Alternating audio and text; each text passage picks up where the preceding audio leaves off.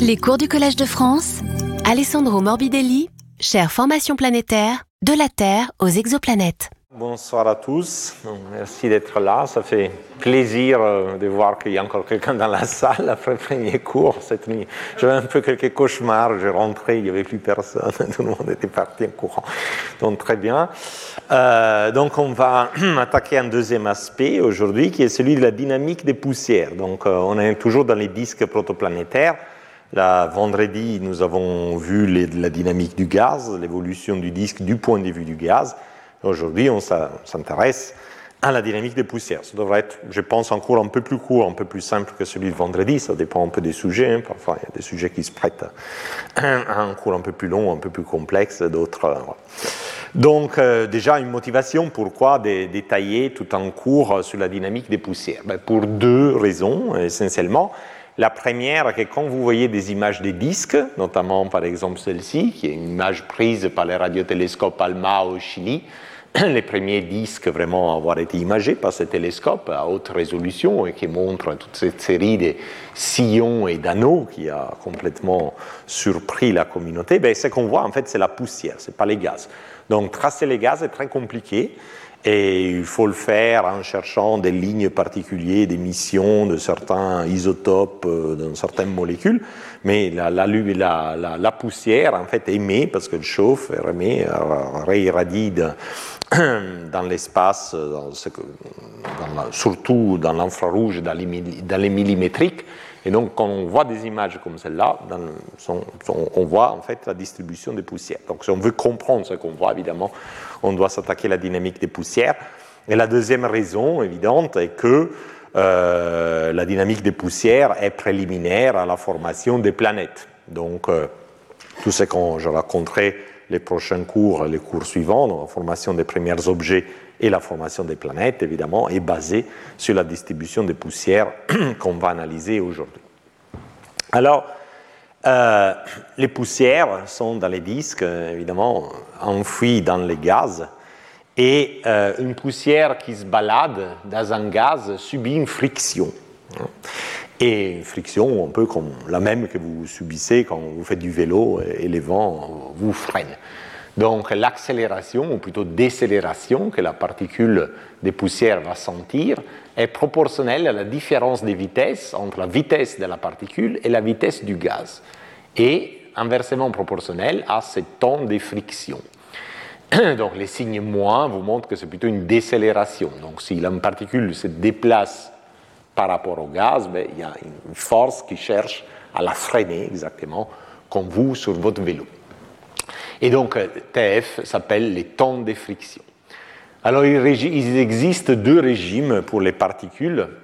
Donc, les régimes d'Epstein et les régimes de Stokes. Le régime d'Epstein est pertinent quand les particules, disons, rayon physique grand R, la particule est plus petite que le libre parcours moyen des molécules du gaz.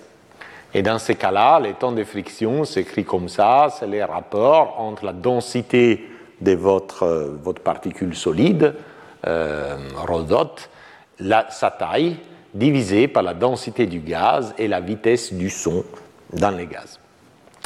À l'inverse, quand votre particule a un rayon qui est plus grand du libre parcours moyen des molécules de gaz, les temps de friction s'écrit comme ça, il est plus proportionnel au rayon, mais au rayon carré de la particule, et surtout, il est inversement proportionnel de lambda, qui est le libre parcours moyen des molécules du gaz. Donc, quand vous faites du vélo, vous êtes dans ce régime-là, hein, parce que vous êtes plutôt grand par rapport au libre parcours moyen des gaz de l'atmosphère, mais souvent, dans les disques, les particules peuvent être plutôt dans ces régimes.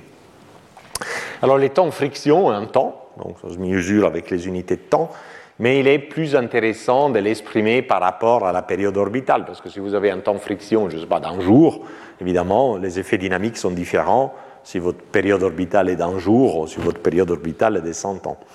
Donc, typiquement, on utilise une grandeur adimensionnelle qu'on appelle le nombre de Stokes, qui est rien d'autre que le rapport, qu'en fait, les produits entre ce temps de friction et la fréquence orbitale, TF oméga.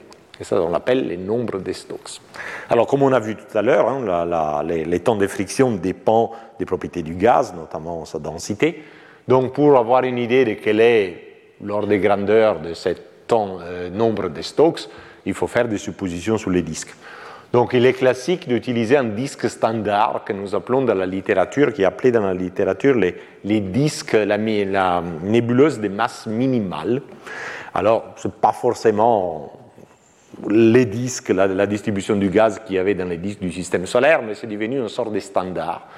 Donc, c'est un disque dont la densité de surface à une unité astronomique est 1700 grammes par centimètre carré, et qu'il décroît, dont la densité décroît, comme l'inverse de la distance en unité astronomique à la puissance 3,5. Si on adopte ces disques-là, donc on peut faire un diagramme de ce type, donc avec des courbes de niveau du nombre de Stokes, en fonction de la taille physique des particules, grand R, et la distance à l'étoile en unité astronomique.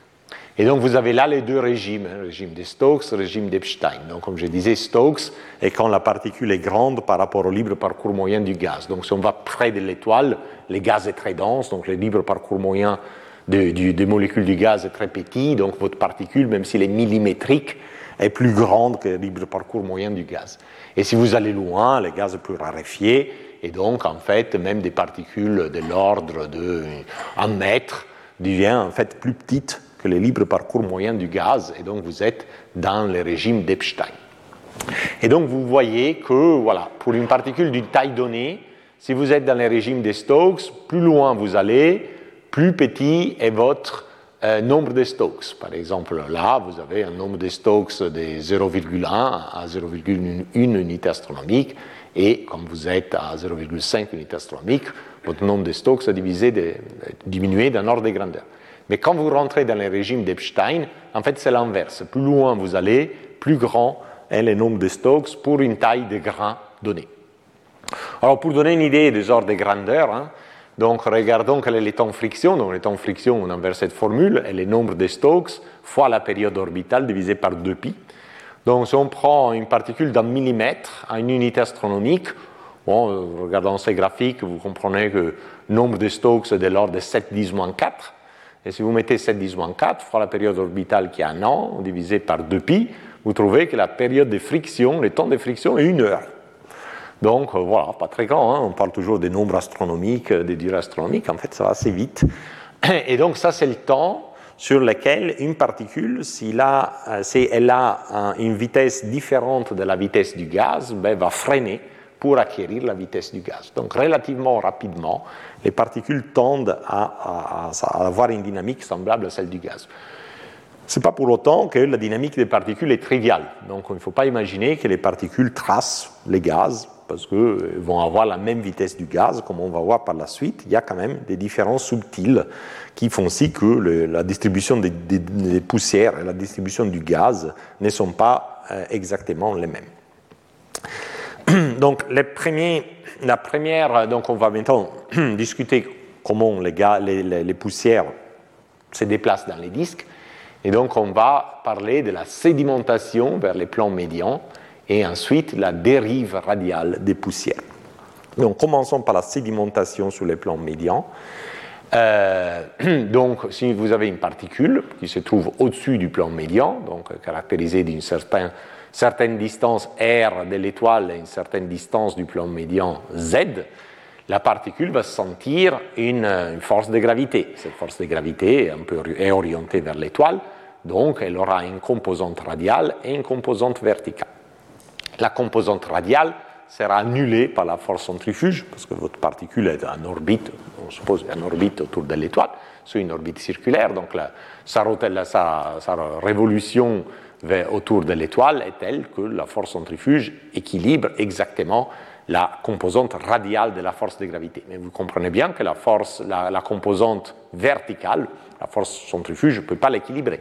Donc cette composante verticale existe, non annulée, et va donner une accélération verticale qui est due à l'accélération de gravité. Donc Gm étoile, donc constante de gravité, masse de l'étoile divisé par la distance à l'étoile au cube fois l'hauteur par rapport au plan médian Z, qu'on peut réécrire comme ça, si vous voulez, oméga étant la fréquence keplérienne.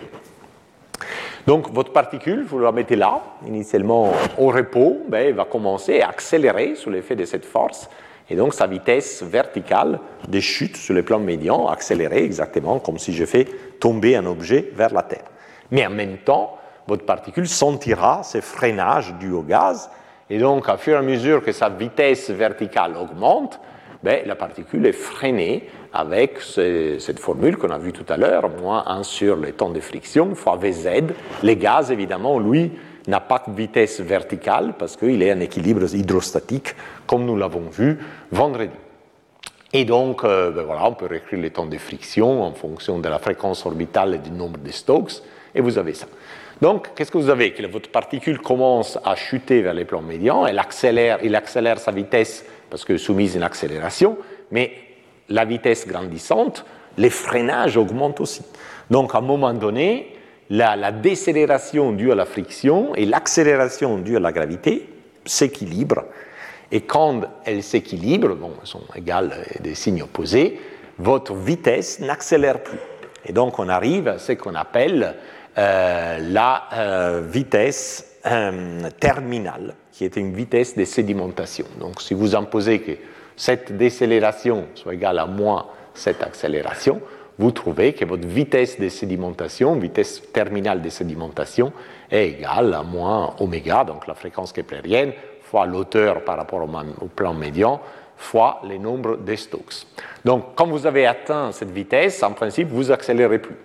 Cependant, cette vitesse terminale de sédimentation dépend de l'hauteur du plan, parce que, évidemment, plus vous êtes près du plan, plus la composante verticale de la force de gravité diminue.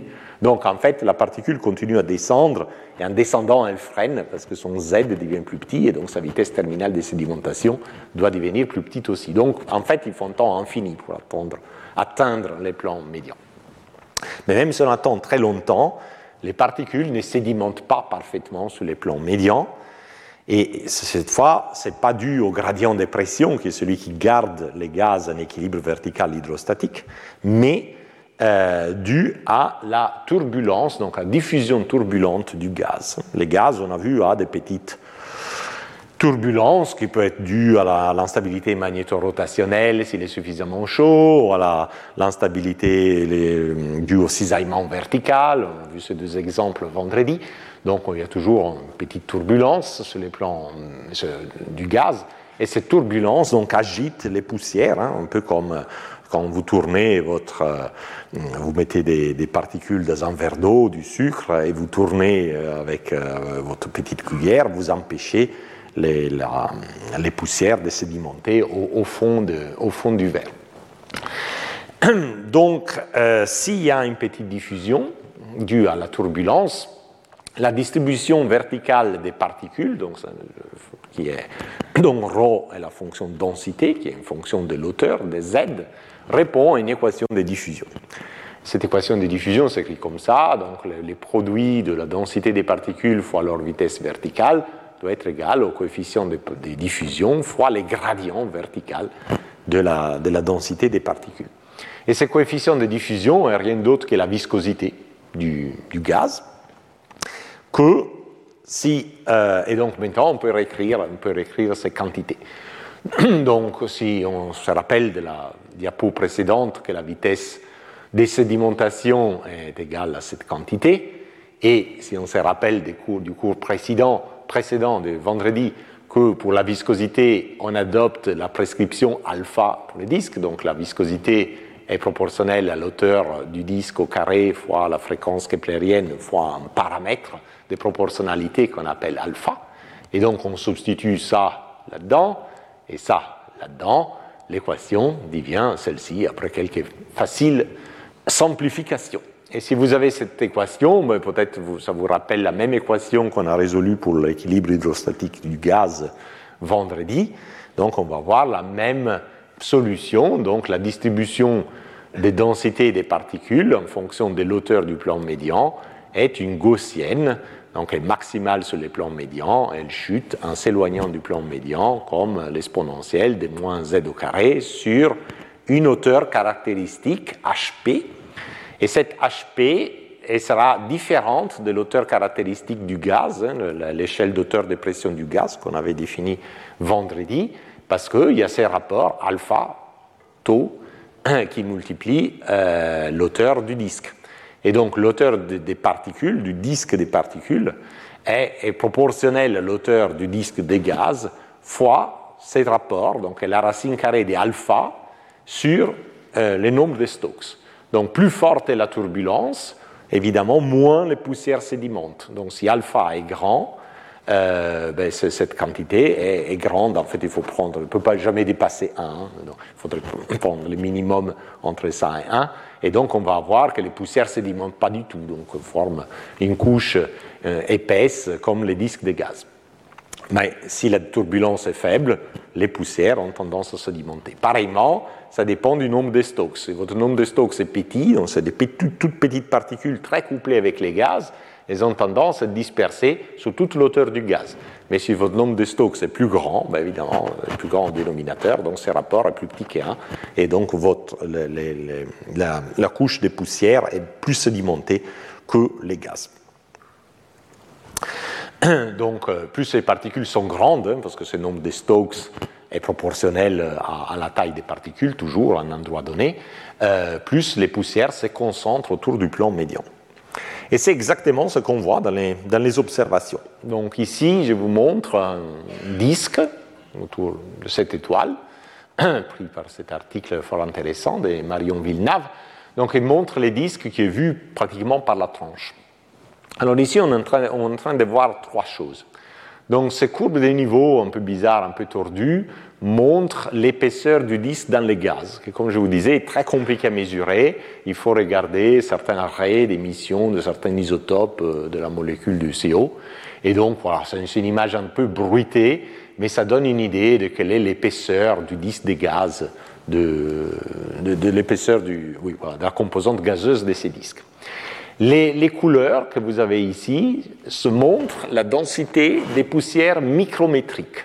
Donc jaune, c'est plus forte densité, et bleu, c'est moindre densité. Donc vous voyez que les toutes petites poussières micrométriques, hein, donc la taille d'un micron, ont une épaisseur, regardez la partie orange, qui est tout à fait comparable à celle du gaz. Donc ça veut dire que ces poussières micrométriques, en gros, ne sont pas sédimentées par rapport à la distribution du gaz. Mais les courbes de niveau en blanc, ici, montrent l'hauteur du disque vue à des longueurs millimétriques par Alma, et donc montre l'épaisseur du disque des poussières millimétriques. Et donc les poussières millimétriques, comme vous voyez, forment un disque qui est beaucoup plus mince que les disques des gaz et beaucoup plus mince que les disques des poussières micrométriques. Donc il y a bien, comme on a dit, une sédimentation des poussières quand elles grandissent. Donc en partant d'une observation de ce type, on peut dire, ben voilà, ça suffit d'observer à différentes longueurs d'onde, donc la distribution verticale des poussières à différentes tailles, et on peut en fait mesurer des observations, ces rapports alpha sur les nombres de Stokes. Le problème est qu'on ne sait pas exactement quelle est la taille des poussières qu'on voit, et on ne sait pas exactement quelle est la densité du gaz. Donc, il faut quand même un peu estimer les nombres de Stokes, et ce n'est pas très certain. Typiquement, il y a une incertitude d'un ordre de grandeur sur les nombres de Stokes. Si vous avez une estimation du nombre de Stokes, les observations vous permettent de dire quelle est la valeur, cette fameuse valeur d'alpha dont on discutait autant vendredi. Et à partir de ces donc, mesures de sédimentation verticale, on dirait qu'alpha est très petit, de l'ordre de 10-5, quelques 10-5, peut-être si on pousse jusqu'à 10-4.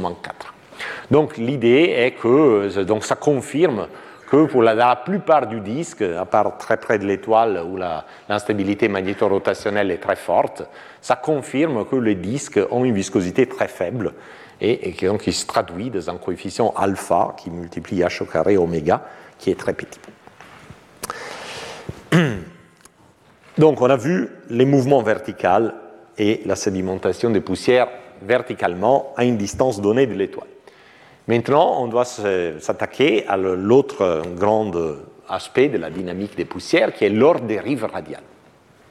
Parce qu'en fait, jusqu'ici, y compris tout mon cours vendredi, nous avons supposé que la fréquence de rotation d'un disque à une distance R de l'étoile est la fréquence keplérienne.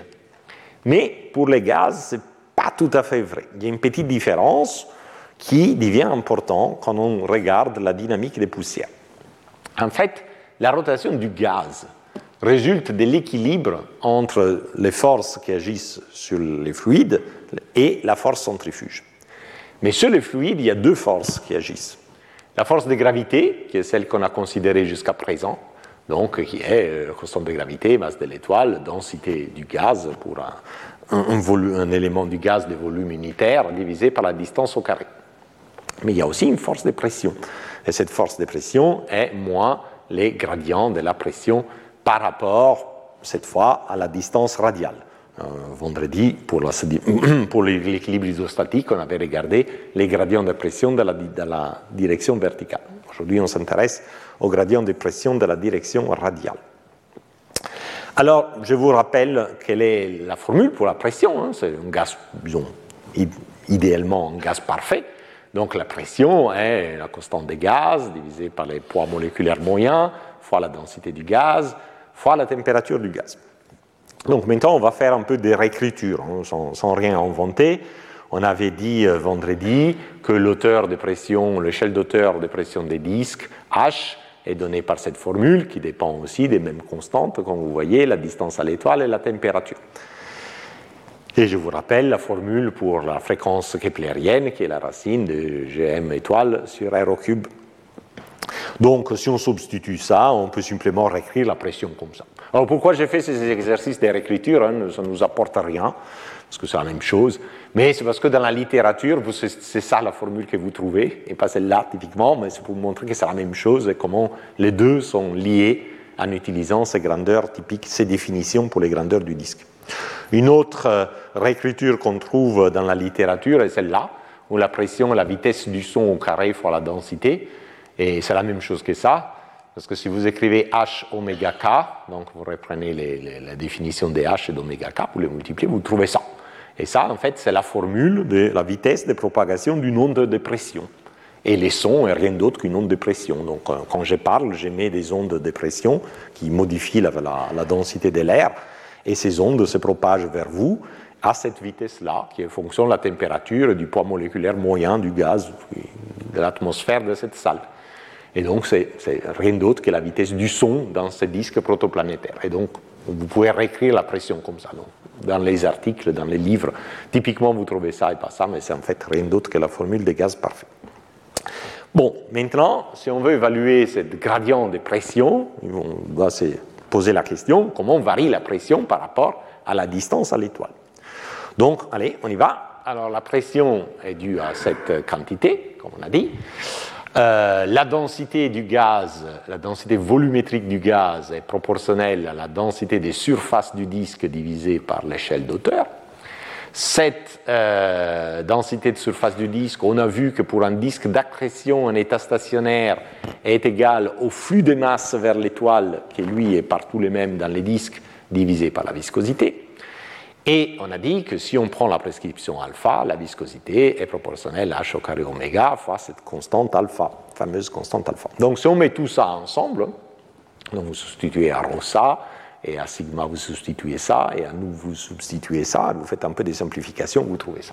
Donc la pression est proportionnelle à la fréquence keplérienne divisée par l'hauteur du disque. Alors comment ces deux quantités varient avec la distance à l'étoile?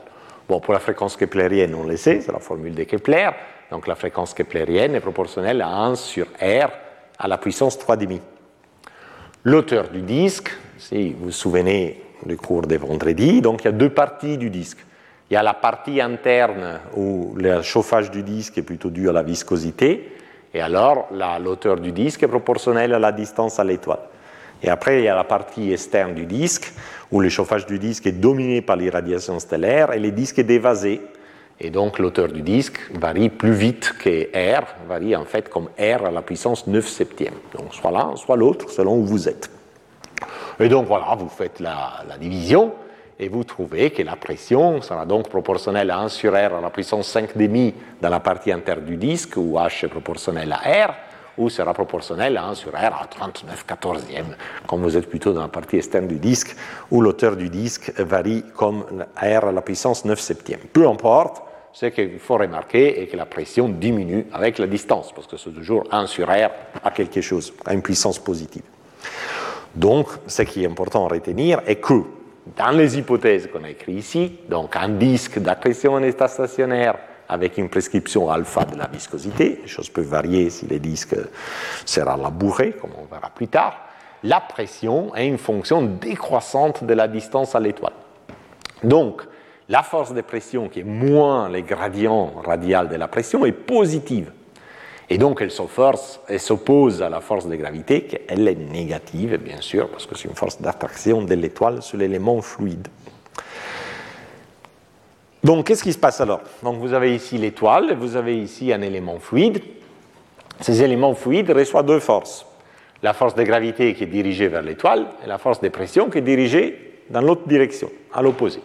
Et donc, la force résultante est la somme de deux.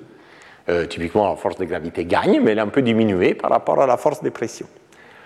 Donc, maintenant, dans son mouvement, l'élément du fluide doit contrebalancer par force centrifuge, non pas la force de gravité, mais la vraie force résultante, Fg plus Fp, qui est moindre. Et donc, la force centrifuge doit être un peu moindre que si le gradient de pression, la force de pression n'existait pas. Donc, la force centrifuge est due à cette quantité, donc la densité du gaz, fois la distance, fois la vitesse des révolutions autour de l'étoile au carré. La vraie vitesse des révolutions, qui maintenant n'est pas forcément la vitesse keplerienne, qui ne sera pas égale à la vitesse keplerienne, parce qu'on ne doit pas contrebalancer la force de gravité, mais un peu moindre. Et donc, voilà, cette force centrifuge doit être égale et opposée à ça. Donc là, on reconnaît moins la force de gravité, moins la force de pression. Et donc, les signes opposés. Et donc, voilà, vous pouvez réécrire que oméga au carré est égal, simplement vous divisez par rho G, par rho R à ça. Et ici, vous reconnaissez la fréquence keplerienne au carré, mais il y a ce terme-là qui est négatif. Et donc, la vraie fréquence sera un peu plus petite que la fréquence keplerienne. Encore une fois, on va se lancer dans un exercice de réécriture, juste pour retrouver un peu les choses qu'on retrouve dans la littérature, pour les étudiants dans la salle. Donc voilà, vous faites un peu d'algèbre, si ça c'est oméga carré, ben, vous la factorisez, évidemment c'est oméga qui vous intéresse, pas oméga au carré, donc ça va sur la racine carrée, donc vous avez ça. Pour passer de ça à ça, ben, il faut se rappeler de la formule, la définition, la pression, donc qui est H au carré, oméga au carré, rho. Donc, au lieu de rho oméga au carré, vous écrivez P sur H au carré. Voilà.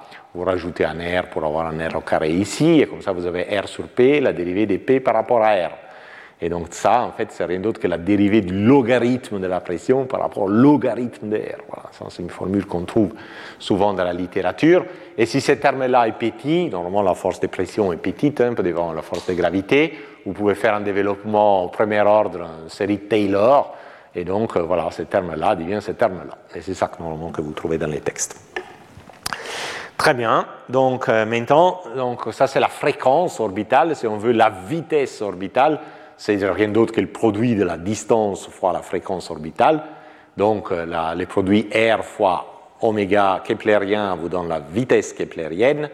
Et ces trucs-là, on va les réécrire. C'est une notation, 1 moins eta.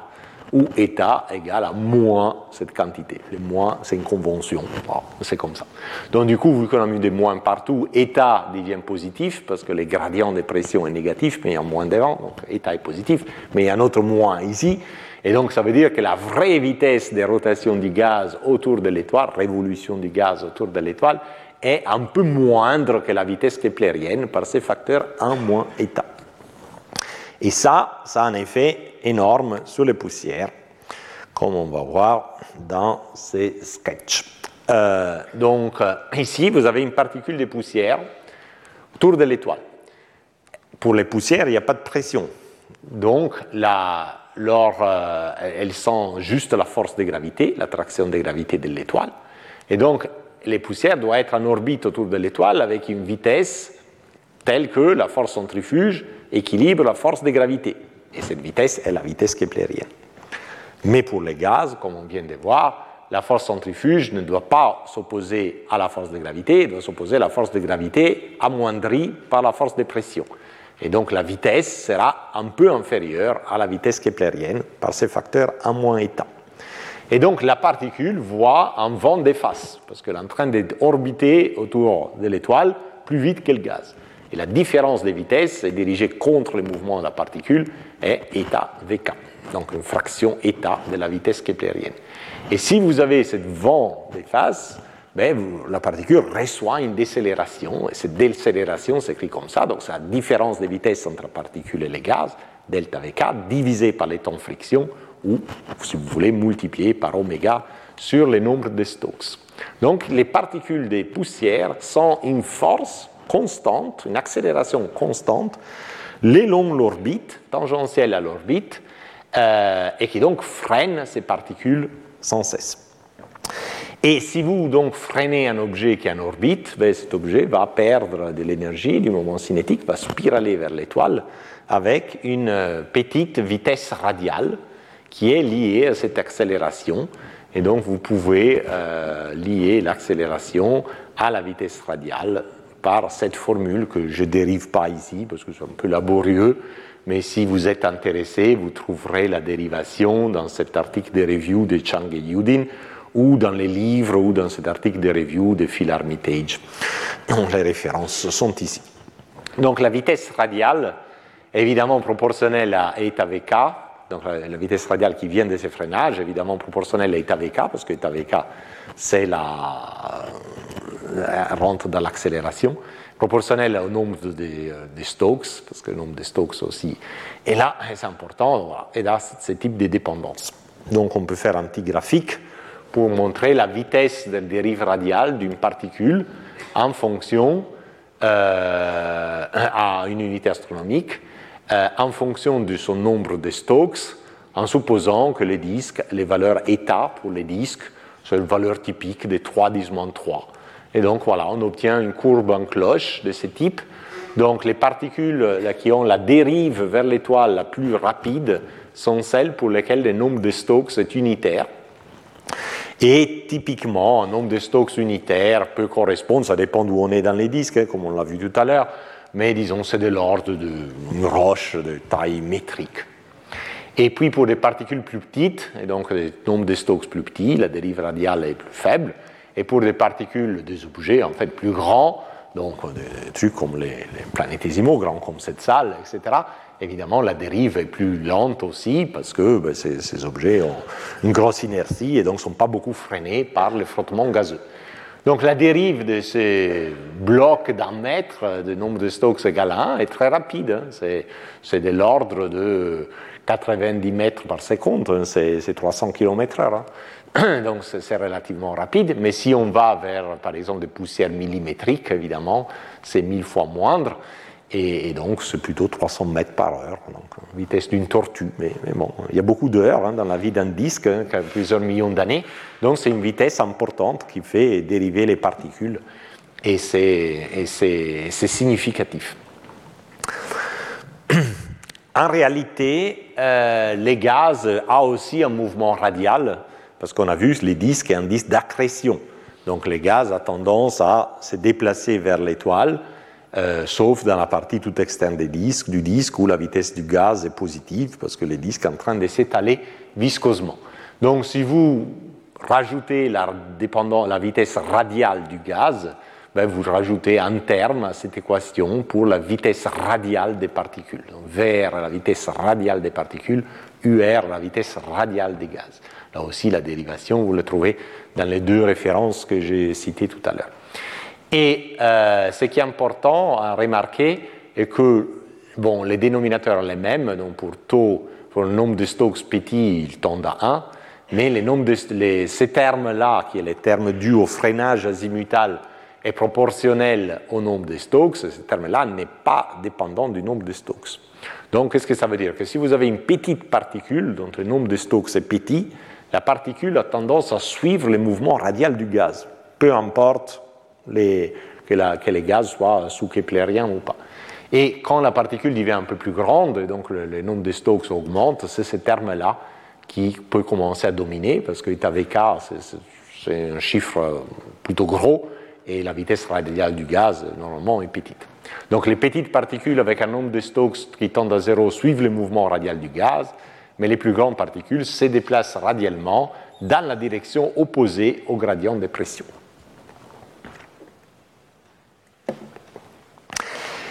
Voilà. En plus de tout ça, il y a un mouvement turbulent, comme le même qui empêchait la sédimentation des particules sur les plans médians. Donc si vous avez une diffusion, un mouvement diffusif, avec un coefficient de diffusion, il y a une vitesse d'agitation des particules. Et cette vitesse d'agitation a une valeur quadratique moyenne qui est donnée par cette formule. Donc ça dépend du coefficient de diffusion. Ce coefficient de diffusion, donc alpha est grand et sera plus grand. Ça dépend du nombre de Stokes des particules. Ça dépend de la fréquence orbitale. Et donc le coefficient de diffusion est la viscosité. Donc dans un disque alpha, c'est écrit comme ça.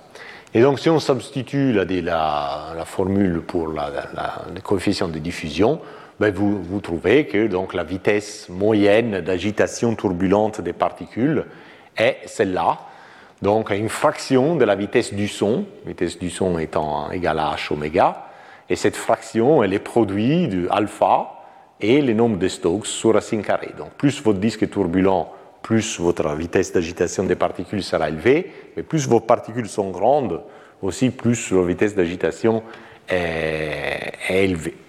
Voilà. Donc ces formules, la formule de vitesse radiale et la formule d'agitation due à la turbulence rentrent en jeu si on veut mesurer à quelle vitesse les particules se rencontrent entre elles. Et on obtient donc un diagramme comme celui-ci. Donc, évidemment, il faut faire un peu de suppositions sur les disques, parce que ça dépendra de la viscosité du disque et de son agitation turbulente. Donc, ce diagramme a été fait, par exemple, pour, encore une fois, les disques de masse minimale à 3 unités astronomiques. Donc, on a 3 unités astronomiques, on a une densité du gaz de 330 grammes par centimètre cube. On suppose qu'alpha soit 10-3, la vitesse du son 640 mètres par seconde, la densité des particules 1,6 g par centimètre cube. Vous changez ces paramètres, ces diagrammes changent un peu. Mais l'allure est toujours la même. Qu'est-ce qui montre ces diagrammes? Ils montrent la vitesse relative des deux particules qui se rencontrent, qui collisionnent, en fonction de deux particules, particule A, particule B, en fonction de la taille de la particule A et de la taille de la particule B. Et la vitesse des collisions, ça se mesure sur cette échelle de couleurs.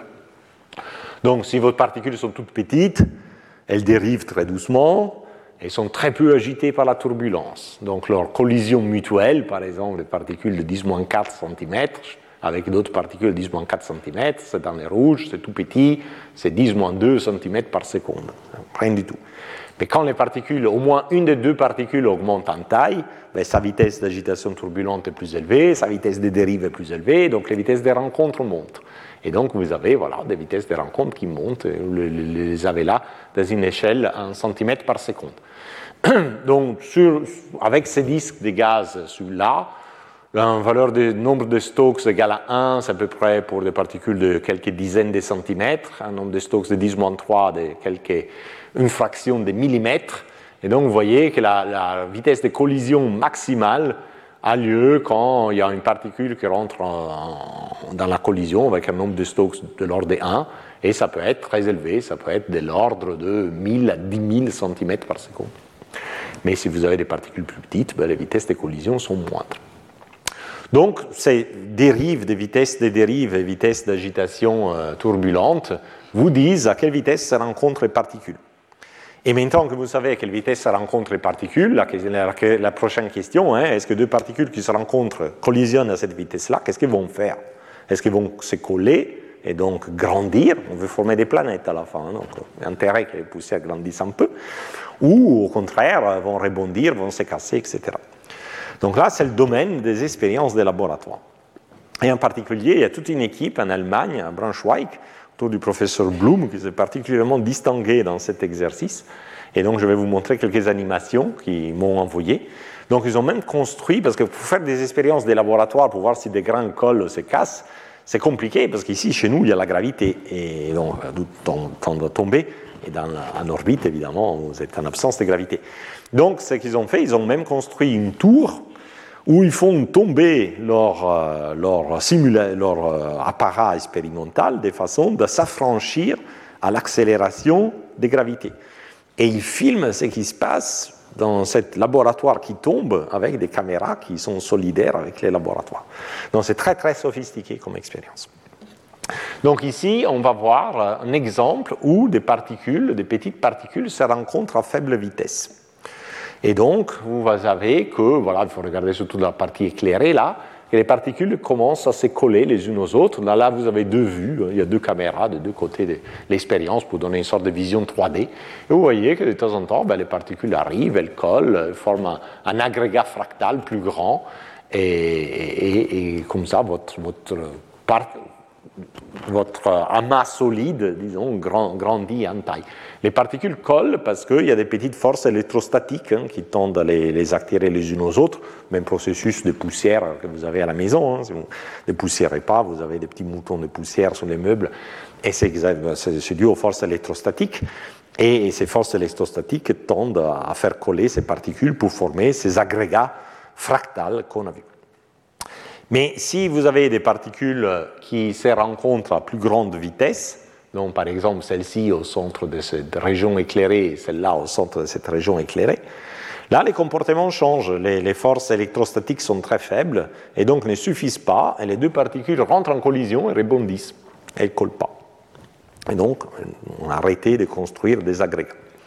Et si vous avez des agrégats plus grands, comme des poussières, comme ce cube qui rencontre ce cylindre, eh bien, le résultat est la destruction catastrophique.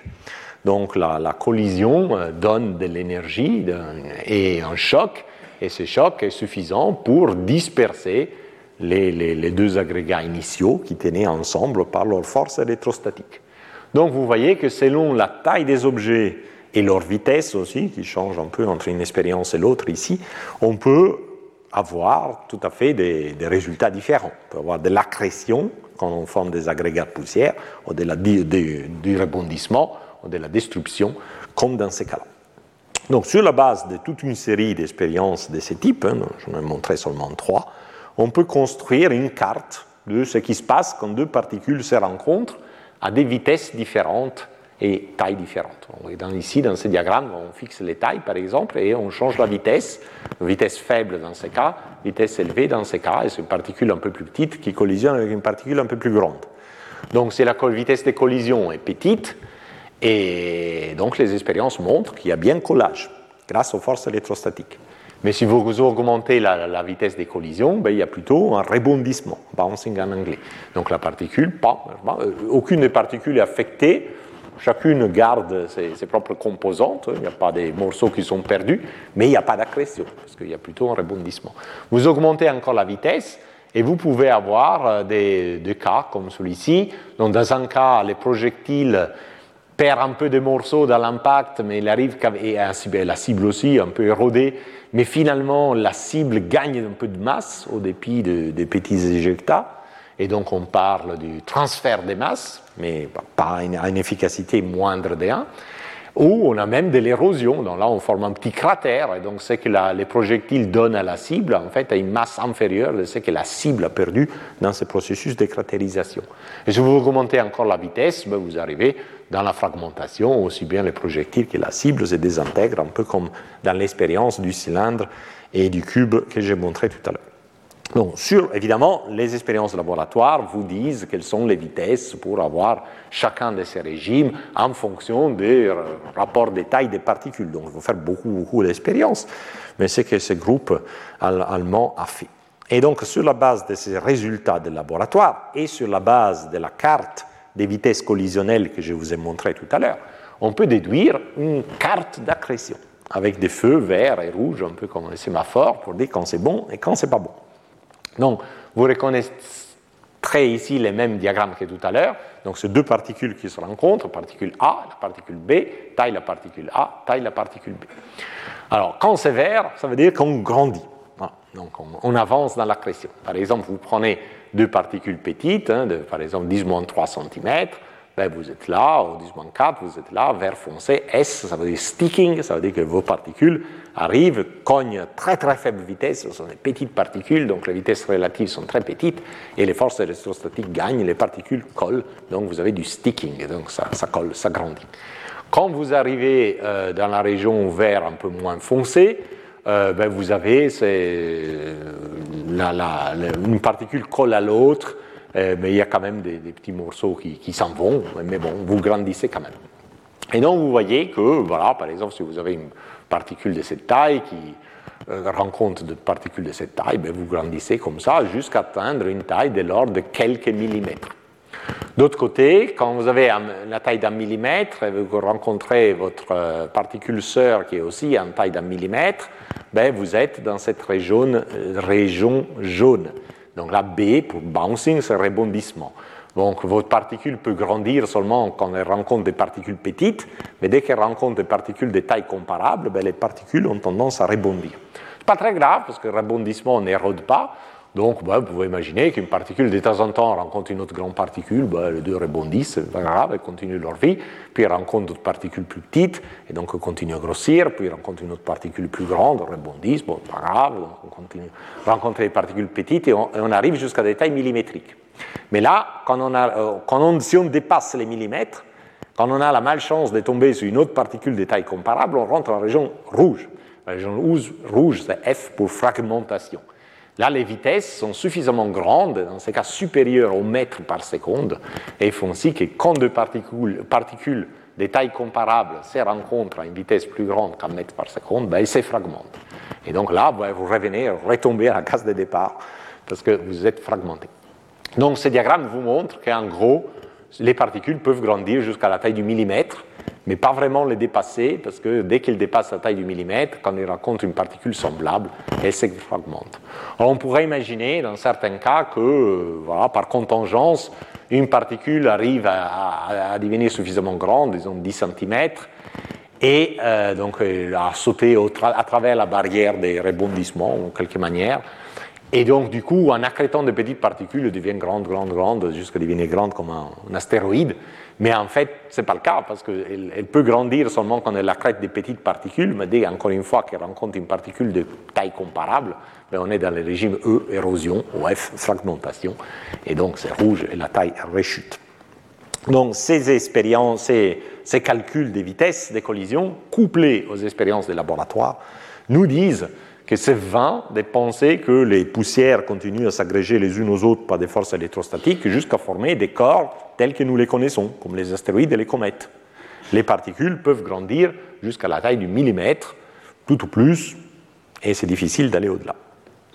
Ceci, au moins, si on a une vitesse de fragmentation du mètre par seconde, que les expériences des laboratoires nous disent sont typiques des particules de poussières rocheuses. Faites des silicates.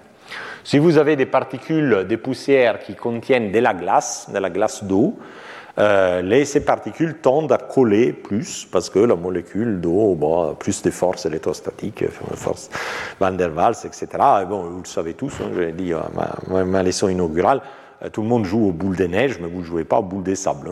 La neige, c'est facile, ça va compacter, ça fait une belle boule, mais le sable, il ne colle pas. Si vous voulez coller le sable, il faut mouiller, parce que, encore une fois, c'est l'eau qui est très importante. Donc, si vous avez des particules de glace, vu qu'elles sont plus résistantes, elles collent jusqu'à 10 mètres par seconde et commencent à se fragmenter seulement à 10 mètres par seconde, vous pouvez former des agrégats, des particules plus grandes, non pas millimétriques, mais centimétriques, peut-être jusqu'au décimètre, mais dans tous les cas, pas des objets comme les astéroïdes et les comètes pour lesquels il faudra attendre le prochain cours pour comprendre comment ils se forment.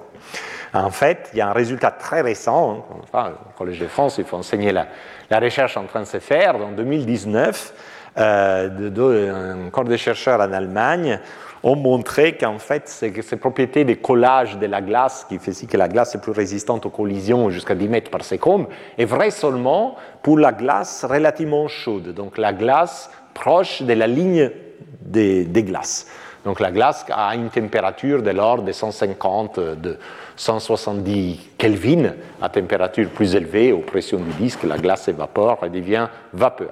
Mais si vous allez très loin dans les disques, où il fait très froid, disons 100 degrés Kelvin, ben du coup, la glace est très très froide, elle perd ses propriétés de collage, et donc elle devient à nouveau la vitesse de fragmentation, au lieu d'être 1000 cm par seconde, donc 10 mètres par seconde, chute à nouveau à 1 mètre par seconde. Donc il n'y a plus de différence entre la glace et les silicates si vous êtes suffisamment loin de la ligne des glaces.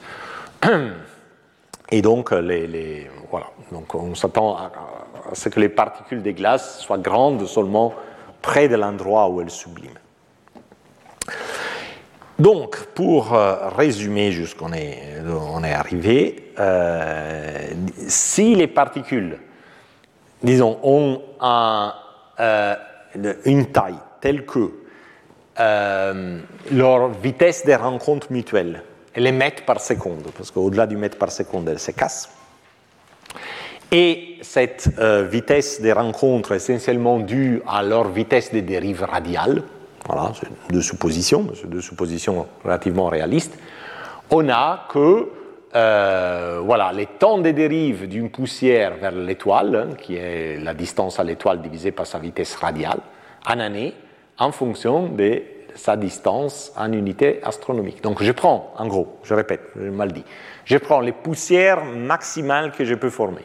Donc sont celles qui ont une taille suffisante pour que leur vitesse des dérives, qui est aussi leur vitesse des collisions avec les autres particules, soit les mètres par seconde, parce que si c'est plus grand que ça, ils se fragmentent. Donc j'impose que leur vitesse des dérives soit en mètres par seconde, et je regarde combien de temps il faut pour chuter sur l'étoile à cause de cette dérive radiale. Et c'est des temps très courts. À 30 unités astronomiques, vous avez 140 000 ans. Et à 5 unités astronomiques, la distance de Jupiter, 20 000 ans. Donc les poussières devraient très rapidement migrer vers l'étoile. Et donc, si vous partez d'un disque de gaz et de poussières, ben, les disques de poussières devraient se restreindre comme un pot de chagrin autour de l'étoile. Et à la fin, vous ne devrez qu'avoir que le disque de gaz. Pour le démontrer, voici par exemple un petit modèle. Donc, c'est l'évolution, une dimension d'un disque des gaz et des poussières. J'ai montré l'évolution du gaz vendredi. Maintenant, on va voir aussi l'évolution des poussières. Donc, la courbe mauve montre la densité du gaz et la courbe orange montre la densité des poussières multipliée, densité des surfaces, des gaz et des poussières, la densité des poussières multipliée d'un facteur 100. Parce que les disques ont beaucoup d'hydrogène et d'hélium, donc les poussières sont toujours moins en masse. Et en fait, si vous prenez la composition du Soleil, tout ce qui est condensable est à peu près 1/100 de la masse par rapport à l'hydrogène et l'hélium. Donc on s'attend à ce qu'au départ, un disque qui est fait du matériel solaire, il y a les gaz qui ne condensera jamais, donc il y a l'hydrogène et l'hélium, a une masse qui est environ 100 fois plus grande que c'est la masse des éléments qui peuvent condenser. Donc, quand tous les éléments qui peuvent condenser condensent, donc on a une masse de poussière qui est 1/100 de la masse du gaz. Et donc, initialement, vous voyez bien donc, cette densité de poussière multipliée par 100 matche exactement la densité du gaz. Ces trois lignes verticales sont des lignes de sublimation. Donc, ça, c'est la ligne de sublimation des glaces, ça, c'est la ligne de sublimation des silicates, ça, c'est la ligne de sublimation de tout, y compris les éléments plus réfractaires comme le calcium et l'aluminium. Donc, à la ligne de sublimation des glaces, ben, vous perdez les glaces. Les glaces qui ne sont plus condensables. Et donc, c'est clair que initialement, les poussières, même multipliées par un facteur 100, sont moins que les gaz, parce que vous avez perdu la composante eau, qui compte pour 30 à 50%. Quand vous êtes à l'intérieur de la ligne de sublimation des silicates, vous perdez les silicates. Même les silicates deviennent vapeur, et donc la partie condensable est seulement celle des éléments ultra réfractaires, donc riches en titane, aluminium, calcium, etc. Mais évidemment, c'est moins. Et donc, vous voyez que même multiplié par 100, on est plus loin que les gaz. Et quand vous êtes à l'intérieur de cette ligne, ben, y a tout qui sublime, hein, c'est comme à l'intérieur du Soleil, et donc vous n'avez plus de solide du tout. Voilà, ça s'explique, cette marche, un peu un escalier, et pourquoi la courbe orange s'arrête ici, sur ce diagramme. Maintenant, on peut voir l'animation. Dans l'animation, les temps évoluent. Qu'est-ce qu'on va voir ? On va voir que les disques de gaz s'étalent radialement. Initialement, il est plus petit, grosso modo, quelques unités astronomiques.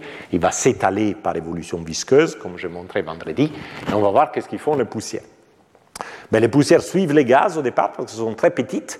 Et donc, si elles sont très petites, leur vitesse radiale suit la vitesse radiale du gaz. Mais après, au fur et à mesure où les poussières grandissent, il y a le modèle des collages et des croissances des poussières dans ces modèles, ben vous voyez que les poussières tendent à dériver vers l'étoile, et donc la densité des poussières chute dans la partie est du disque. Pourquoi ? Parce que la plupart des poussières se déplacent vers l'intérieur. Il y a un pic où les poussières deviennent surabondantes, parce qu'ici, on récolte toutes les poussières qui étaient plus loin dans les disques, et on les voit transiter ici, et si on continue la simulation, ce pic va se déplacer vers le Soleil, et toutes les poussières finalement tombent dans le Soleil.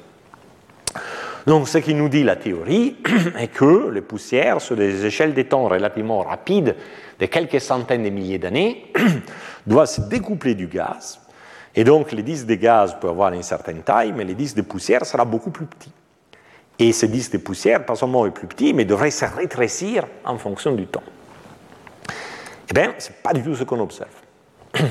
Donc, les diagrammes ici, bien des observations, montrent, pour des disques protoplanétaires observés, les rayons du disque dans la composante gazeuse et les rayons du disque dans la composante poussière. Et ces rayons sont mesurés pour différents disques de différents âges. Donc, ce qu'on voit sur ces diagrammes, d'abord, que les deux diagrammes sont remarquablement semblables. Donc, il n'est pas vrai que les disques de poussière sont énormément plus petits que les disques de gaz. Et surtout, que même si on va sur des disques plutôt vieillots, de l'ordre de 4 à 6 millions d'années, ben on voit que oui, peut-être en gaz sont un peu plus grandes, à cause peut-être de la diffusion, de la diffusion visqueuse, mais les disques de poussière sont plus grands aussi. Donc, il n'y a pas cette tendance systématique des disques à se rétrécir en fonction du temps. On peut prendre les données de ces deux diagrammes et les combiner ensemble sur cet autre diagramme qui montre, pour les mêmes disques, la taille du disque en gaz et la taille du disque en poussière. Ces croix mauves correspondent à ces données. Et donc, vous voyez, évidemment, il n'y a aucun disque en dessous de cette ligne. Cette ligne est la ligne des pentes 1, donc où la taille du disque en gaz égale à la taille du disque en poussière. Évidemment, il n'y a aucun disque qui soit ici en dessous. On ne peut pas avoir des poussières qui sont au-delà du gaz, parce que les poussières sont transportées par le gaz. Donc, clairement, les disques doivent avoir une taille en gaz plus grande que la taille des poussières. Et donc, effectivement, ces croix sont bien au-dessus de la ligne des pentes 1, la ligne 1-1, mais vous voyez que le rapport entre la taille des disques de gaz et la taille des disques de poussière est entre 2 et 4. Si vous avez un disque d'une taille de poussière de 100 unités astronomiques, voilà, la taille des gaz arrive à 400 unités astronomiques. Donc, un disque de gaz peut être effectivement 2 à 4 fois plus grand qu'un disque de poussière, mais pas énormément plus grand. Et surtout, ce rapport rayon de gaz par rapport au rayon de poussière ne diminue pas avec le temps. En contradiction avec la théorie, ces ronds-là viennent d'un modèle d'évolution des disques dans les gaz et dans les poussières. Et donc, ils montrent quel devrait être le rapport rayon dans les gaz, rayon dans les poussières en fonction du temps pour des disques âgés d'un million d'années ou âgés de 2 millions d'années. Et donc, vous voyez que les disques déjà âgés d'un million d'années tendent, pour avoir des tailles en poussière de l'ordre de 150-200 unités astronomiques, doivent avoir des dimensions, des tailles dans les gaz de l'ordre de 500-700 unités astronomiques. Et 1 million d'années plus tard, en gros, tous les disques sont plus petits en poussière que 50 unités astronomiques, seulement à condition que les disques initiaux soient énormes, au-delà des 1000 unités astronomiques. Donc voilà, les points à remarquer, disons, que ces points ronds qui viennent des modèles n'ont rien à voir avec les observations qui sont ces croix mauves. Donc clairement, il doit y avoir des mécanismes qui, à un moment donné, bloquent les poussières et les empêchent de dériver vers l'étoile.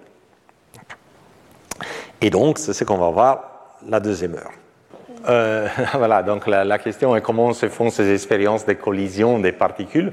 Donc, c'est ce qu'on appelle drop towers, donc c'est des tours de trentaine de mètres, cinquantaine de mètres, une trentaine de mètres, je dirais, dans lesquels on fait du vide comme on peut. Donc, voilà, le vide n'est jamais absolu. Mais surtout, voilà, l'expérimentation, on se met au sommet de la tour. Et après, on lâche l'expérimentation et on filme les particules qui rentrent en collision entre elles pendant la chute. Alors, pendant la chute, c'est la théorie d'Einstein. Donc, c'est comme si tout le monde sent la même accélération de gravité, donc c'est comme s'il n'existait pas. Et donc, on peut ainsi reproduire ce qui se passe entre particules en absence de gravité, quand elles sont en orbite. Évidemment, quand l'expérience arrive au fond, tout s'écrase.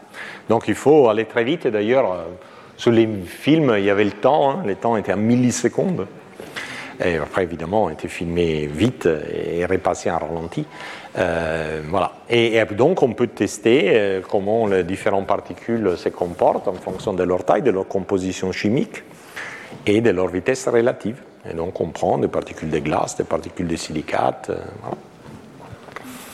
Et donc, on construit des bases de données qu'après, on utilise dans les modèles. Bon, voilà un peu comme... C'est beau du gaz. Cette diapositive, la dernière, celle-ci ? Au tout début. Au tout début. Quand vous montrez les différents rayons de gaz poussière. Ah oui, j'ai compris. Ouais. Pourquoi y a-t-il de la poussière voilà, au-dessus? Bah, parce que ça, c'est juste des lignes de densité, donc ça ne veut pas dire que les gaz s'arrêtent juste ici, mais ah oui. Là où on mesure les gaz, c'est où les gaz sont plus denses. Donc, il vous donne une idée de... un peu une sorte d'épaisseur du disque des gaz, mais en fait, les disques continuent, les gaz continuent encore plus loin. Oui, c'est comme on avait dit la dernière fois, donc cette échelle d'auteur H, c'est pas l'auteur du disque, au-dessus, il n'y a rien, c'est juste une hauteur où la densité diminue de 60%, à 60%. Donc, j'avais fait l'exemple de l'atmosphère terrestre. L'atmosphère terrestre, cette échelle d'auteur de pression est 4000 mètres. Mais par exemple, les avions volent à 10 000. Donc, vous voyez bien, ce n'est pas une surface de l'atmosphère, c'est juste une échelle caractéristique qui dit que tous les grandeurs H, la densité du gaz diminue de 60 à 60%. Donc, 2H, c'est 36%, etc. 3,6%. Voilà, bon, j'en reviens. Donc, je peux reprendre. Donc, on est... Voilà, donc on cherche à arrêter les poussières. Voilà. Alors, si on veut arrêter les poussières, il faut inverser le gradient de pression, parce que c'est ce gradient de pression négatif qui fait drifter les poussières vers l'étoile. Il faut donc inverser les gradients de pression. Mais pour inverser les gradients de pression, il faut que la densité du disque, qu'il soit la densité de surface ou la densité volumétrique, doit avoir un gradient radial fortement positif. Alors ça, ce n'est pas typique dans les disques, parce que normalement, les disques ont plutôt une tendance à être proportionnels à la densité, à diminuer avec la distance à l'étoile. Mais on a vu, vendredi, deux cas, par exemple, où ceci avait eu lieu. Donc on avait vu que quand on tient compte du champ magnétique, dans la partie externe du disque, on peut avoir, par rapport à l'action du champ magnétique, la densité du gaz devient modulée, un peu comme une sinusoïde, et donc on a des hauts et des bas, et donc évidemment il y a des gradients positifs quand on va d'un creux vers une crête de la densité des gaz, et ces creux sont anticorrélés avec l'intensité du champ magnétique. Donc ça, c'est un cas de figure. On a parlé du bord interne du disque. Et donc, on a dit, par exemple, que quand on arrive suffisamment proche de l'étoile pour que la température dépasse les 1000 degrés Kelvin, les gaz commencent à être ionisés. Donc, on passe dans le régime de l'instabilité magnétorotationnelle, ce qui change le mécanisme de transport et donc fait chuter la densité du gaz. Donc là, vers les bords internes, vers une fraction d'unité astronomique, vous avez une chute d'une ordre de grandeur de la densité du gaz. Et donc, là, vous avez une pente positive du gradient de densité du gaz. Il y a un troisième cas de figure qu'on comprendra mieux lors de mon cinquième cours, mais quand vous avez une planète suffisamment massive, ben elle tend à creuser un sillon le long de son orbite. La profondeur de ces sillons dépendra de la viscosité du disque. Si le disque est très visqueux, le sillon est tout petit. Si le disque est très peu visqueux, le sillon est très profond. On verra ça, pourquoi... tout ça lors de mon cinquième cours, mais ce qu'il faut retenir, c'est que si vous avez une planète suffisamment massive, ben là, du coup, grâce à la formation de ces sillons, là, il y a un endroit où la pente, la densité du disque a une pente, un gradient radial fortement positif. Et donc, dans ces trois cas de figure, les gradients de pression peuvent s'inverser. Donc, prenons un cas général. Prenons un cas où la distribution de densité du disque une forme de cloche, comme ça, en fait, c'est la partie haute d'une gaussienne, et donc avec un maximum, un gradient positif de densité ici, un gradient négatif de l'autre côté. Alors, la pression, les particules suivent les gradients de pression, et la fonction pression ne suit pas exactement la fonction densité, parce que la pression est h oméga au carré fois la densité volumique, la densité volumique, la densité des surfaces divisée par H. Donc, si on se met dans les cas où H est proportionnel à R, et voilà, donc ça c'est un terme proportionnel à 1 sur R, et H est proportionnel à R, donc on trouve sigma sur R au carré. Donc la fonction pression rassemble la fonction densité, mais elle est en fait shiftée. Et le maximum de pression ne correspond pas au maximum de la densité, est un peu shifté vers l'intérieur à cause de ce terme 1 sur R au carré. Mais bon, on a bien une fonction pression en forme de cloche, donc avec un gradient positif ici, un gradient négatif là. Et donc ça veut dire que et les poussières, comme on a dit, suivent bien les gradients de pression, pas les gradients de densité. Et donc ici, dans la partie externe, les gradients de pression est négatif. La rotation du gaz est sous-keplérienne, ça veut dire que le gaz est en révolution autour de l'étoile plus lentement que la fréquence keplérienne, et donc les particules sont freinées. Mais dans cette partie-là, où le gradient de pression est positif, ben, du coup, état s'inverse des signes, et donc ça veut dire que le gaz est en révolution, en rotation autour de l'étoile plus vite qu'une orbite keplérienne. Donc la rotation du gaz devient super keplérienne. Et c'est le seul cas de figure quand le gradient de pression devient positif. Donc pour les particules, ça change tout. Donc si ça c'est mon maximum de pression, donc les gaz en rotation sous-keplérienne à l'extérieur, donc ça veut dire qu'ici une poussière tend à être en orbite autour de l'étoile plus vite que les gaz, donc les gaz la freinent et une particule freinée va dériver vers l'étoile. Mais dans cette partie-là, les gaz est en rotation super-keplérienne, donc les gaz en fait tournent autour de l'étoile moins vite que le gaz, la particule, pardon, tourne autour de l'étoile moins vite que le gaz, donc les gaz accélèrent la particule, et si vous avez une particule accélérée, ben, elle va plutôt dériver vers l'extérieur. Donc vous avez que les poussières à l'extérieur vont vers l'intérieur, les poussières à l'intérieur vont vers l'extérieur, donc ce maximum de pression agit comme un piège à poussière. Et c'est comme ça, évidemment, qu'on peut ramasser les poussières sur une région du disque, les concentrer vers les maximums de pression et les garder pour autant que les maximums de pression restent dans les disques pendant longtemps. Alors évidemment, les poussières ne vont pas se mettre sur une ligne exactement, parce qu'il y a toujours la fameuse dispersion des vitesses due à la diffusion turbulente. Donc si vous avez, même figure que tout à l'heure, la densité du gaz en forme de cloche, la pression donc en forme de cloche aussi, les poussières vont former une distribution qui sera aussi en forme de cloche de ce type, en fait toutes des gaussiennes. Et la largeur de la gaussienne de la distribution des poussières est liée à la largeur de la gaussienne de la fonction pression par cette formule. Donc la largeur de la gaussienne des poussières est égale à la... Oh, il y a 2P là, c'est un peu con. Désolé. Donc P pour poussière et P en gras comme pression. Donc la largeur de la gaussienne en poussière est égale à la largeur de la gaussienne en pression, donc c'est le truc bleu et le truc noir, en fait il y a deux couleurs différentes, fois ce terme. Ce terme est encore une fois la racine carrée des alpha sur les nombres de Stokes qu'on a vu tout à l'heure pour la sédimentation vers les plans médians, c'est la même chose, une sédimentation aussi, sédimentation vers le maximum de pression. Et donc plus la turbulente est grande ou vos particules sont petites, plus grande c'est la largeur de votre gaussienne. Bien, donc on a vu tout à l'heure ces images d'Alma avec les anneaux, et je vais en montrer davantage. Donc Alma a montré, donc c'est ce grand radiotélescope au Chili qui arrive à résoudre les disques, au moins dans leur partie externe, aux longueurs d'onde millimétriques, donc il montre un peu quelle est la distribution des tailles des poussières, plus ou moins de l'ordre d'un millimètre de taille. Eh bien, ces observations montrent des anneaux partout. Donc chaque disque en fait se fragmente en anneaux. Là par exemple on a un disque qui a deux magnifiques anneaux. La partie interne on ne sait pas trop s'il y a des anneaux ou pas. Bon là on voit oui, des espèces d'anneaux c'est déligné, mais on commence à avoir un peu de problèmes de résolution donc on ne se prononce pas trop. Mais là il y a clairement deux anneaux bien ring 1 et ring 2 clairement bien définis. Ici on a notre disque, on voit un anneau bien marqué sur un fond de poussière plus diffus.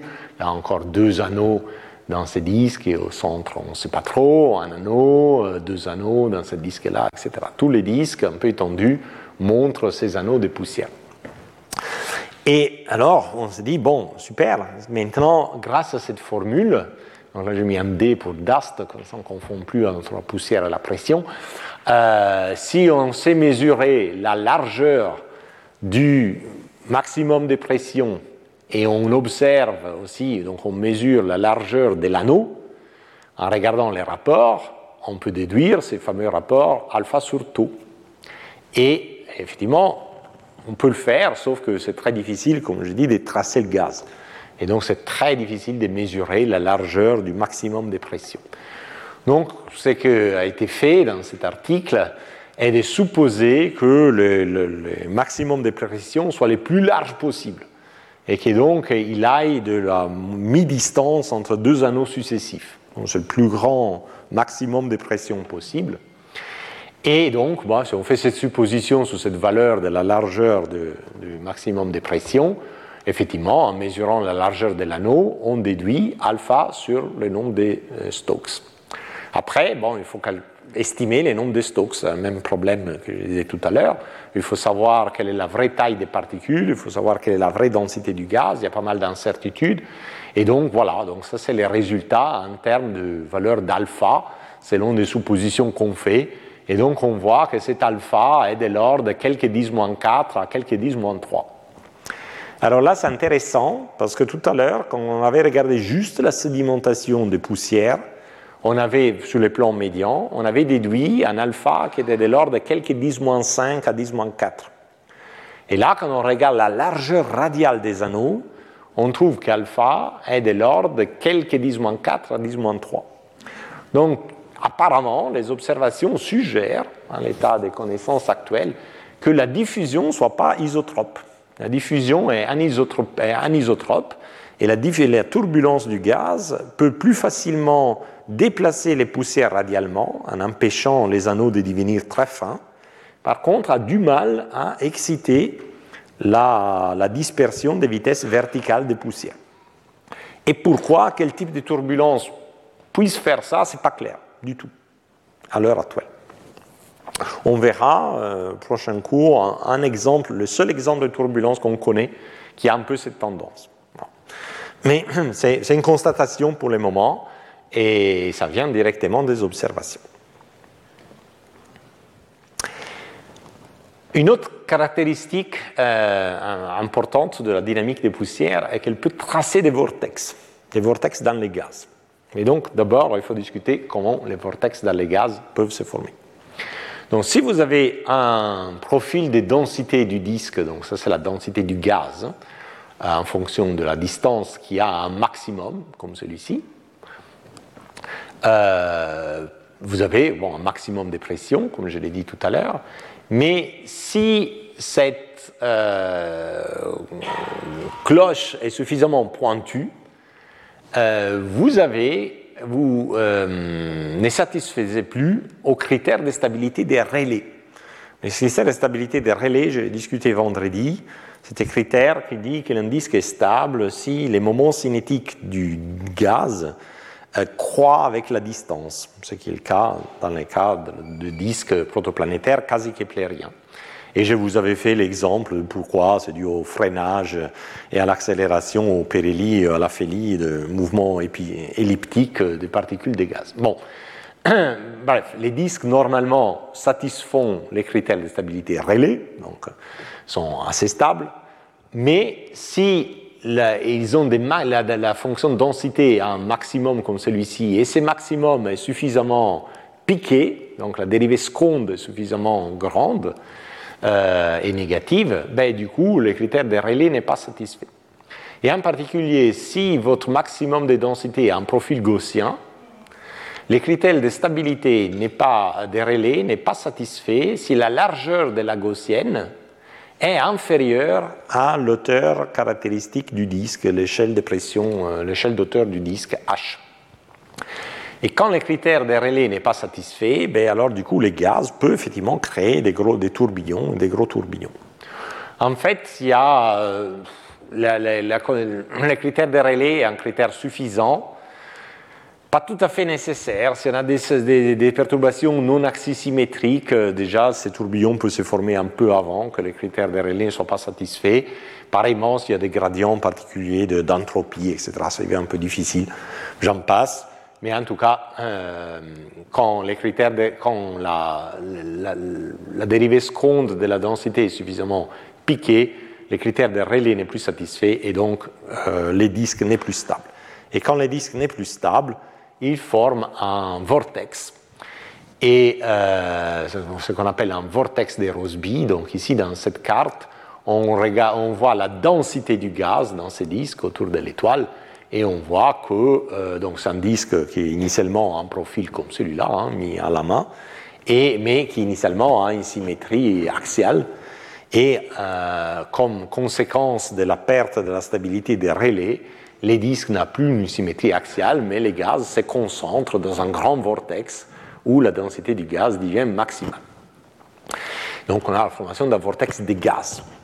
Alors, quand on a un vortex de gaz, qu'est-ce qui se passe aux particules solides ? Donc, regardons à nouveau un vortex de gaz. Ici, c'est un diagramme cartésien, donc l'axe des X est la distance à l'étoile, l'axe des Y, c'est l'angle azimutal le long autour de l'étoile. Donc, on a un vortex, et ici, on se met sur un repère qui tourne autour de l'étoile à la même vitesse du vortex. Donc le vortex est stationnaire et ici au centre. Et à cause, donc, parce qu'on est dans un repère tournant, donc le vortex ne bouge pas. Il est ici à 0, 0 dans ses coordonnées. Donc puisque le disque est un cisaillement keplérien, donc la vitesse du gaz est plus rapide à l'intérieur et plus lente à l'extérieur, dans un système de repère tournant, donc, le gaz se déplacera du bas vers le haut dans ce diagramme, et à l'extérieur, il se déplacera du haut vers le bas, parce que les systèmes de repères tournent avec le gaz à la vitesse du gaz ici. Donc, le gaz est plus rapide à l'intérieur, plus près de l'étoile, et moins rapide à l'extérieur. Ça, c'est l'effet du cisaillement keplérien. Donc, évidemment, le vortex va tourner sur lui-même dans cette direction pour suivre les lignes du cisaillement keplérien. Mais ce vortex naît si on a aussi un maximum de pression. Donc ça veut dire que, pas seulement le disque en cisaillement keplérien, mais il est aussi sur-keplérien ici, c'est-à-dire que les gaz tournent autour de l'étoile plus vite qu'une orbite keplérienne, et sous-keplérien ici. Donc les gaz tournent moins vite qu'une orbite keplérienne. Et donc si vous avez une particule, des particules solides, qu'est-ce qui se passe ? C'est que les particules solides qui sont ici, plutôt plus près de l'étoile par rapport au centre du vortex, elles sont un disque sur-keplérien qui les pousse, et donc qui les pousse vers l'extérieur. Donc ça veut dire que les trajectoires des particules solides doivent croiser les lignes du courant du gaz de l'intérieur vers l'extérieur parce qu'elles sont poussées vers l'extérieur. C'est la même chose qu'on a vu tout à l'heure, mais tout à l'heure les lignes de courant du gaz étaient circulaires.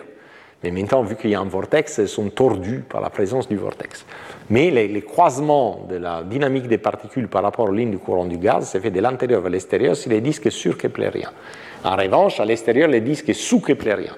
Donc les particules sont freinées par les gaz. Et donc les particules solides doivent croiser les lignes du courant du gaz en allant de l'extérieur vers l'intérieur.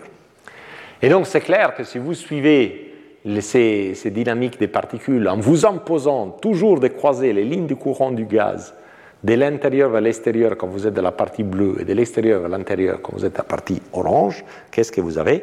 Une spirale qui tombe au centre du vortex. Donc ici, on voit deux trajectoires de deux particules qui sont initialement à l'extérieur du vortex, donc vont descendre comme ça, particule A, la particule B, la particule A un nombre de Stokes beaucoup plus petit que le nombre de Stokes de la particule B, donc beaucoup plus couplé avec les gaz. Donc on a que la particule A suit grosso modo les lignes du courant du gaz, mais pas tout à fait, donc il commence à spiraler lentement vers les centres du vortex. Et la particule B, qui a un nombre de Stokes beaucoup plus grand, elle est beaucoup plus transverse, a une dynamique beaucoup plus transverse par rapport aux lignes du courant du gaz, et donc elle va chuter vers les centres du vortex beaucoup plus rapidement. Mais plus vite ou plus lentement, les particules tendent à être capturées dans les vortex. Évidemment, il y aura aussi une diffusion turbulente au sein du vortex qui va empêcher toutes les particules de tomber exactement au centre, mais donc, il y aura une surdensité des poussières à l'intérieur du vortex. Et ceci est bien ce qu'on observe. Donc ici, je vous montre une image, encore une fois, dans les millimétriques, donc qui trace des poussières plus ou moins millimétriques, d'un disque. Et donc là, ce qu'on voit, ce n'est pas la densité du gaz, c'est la densité des poussières.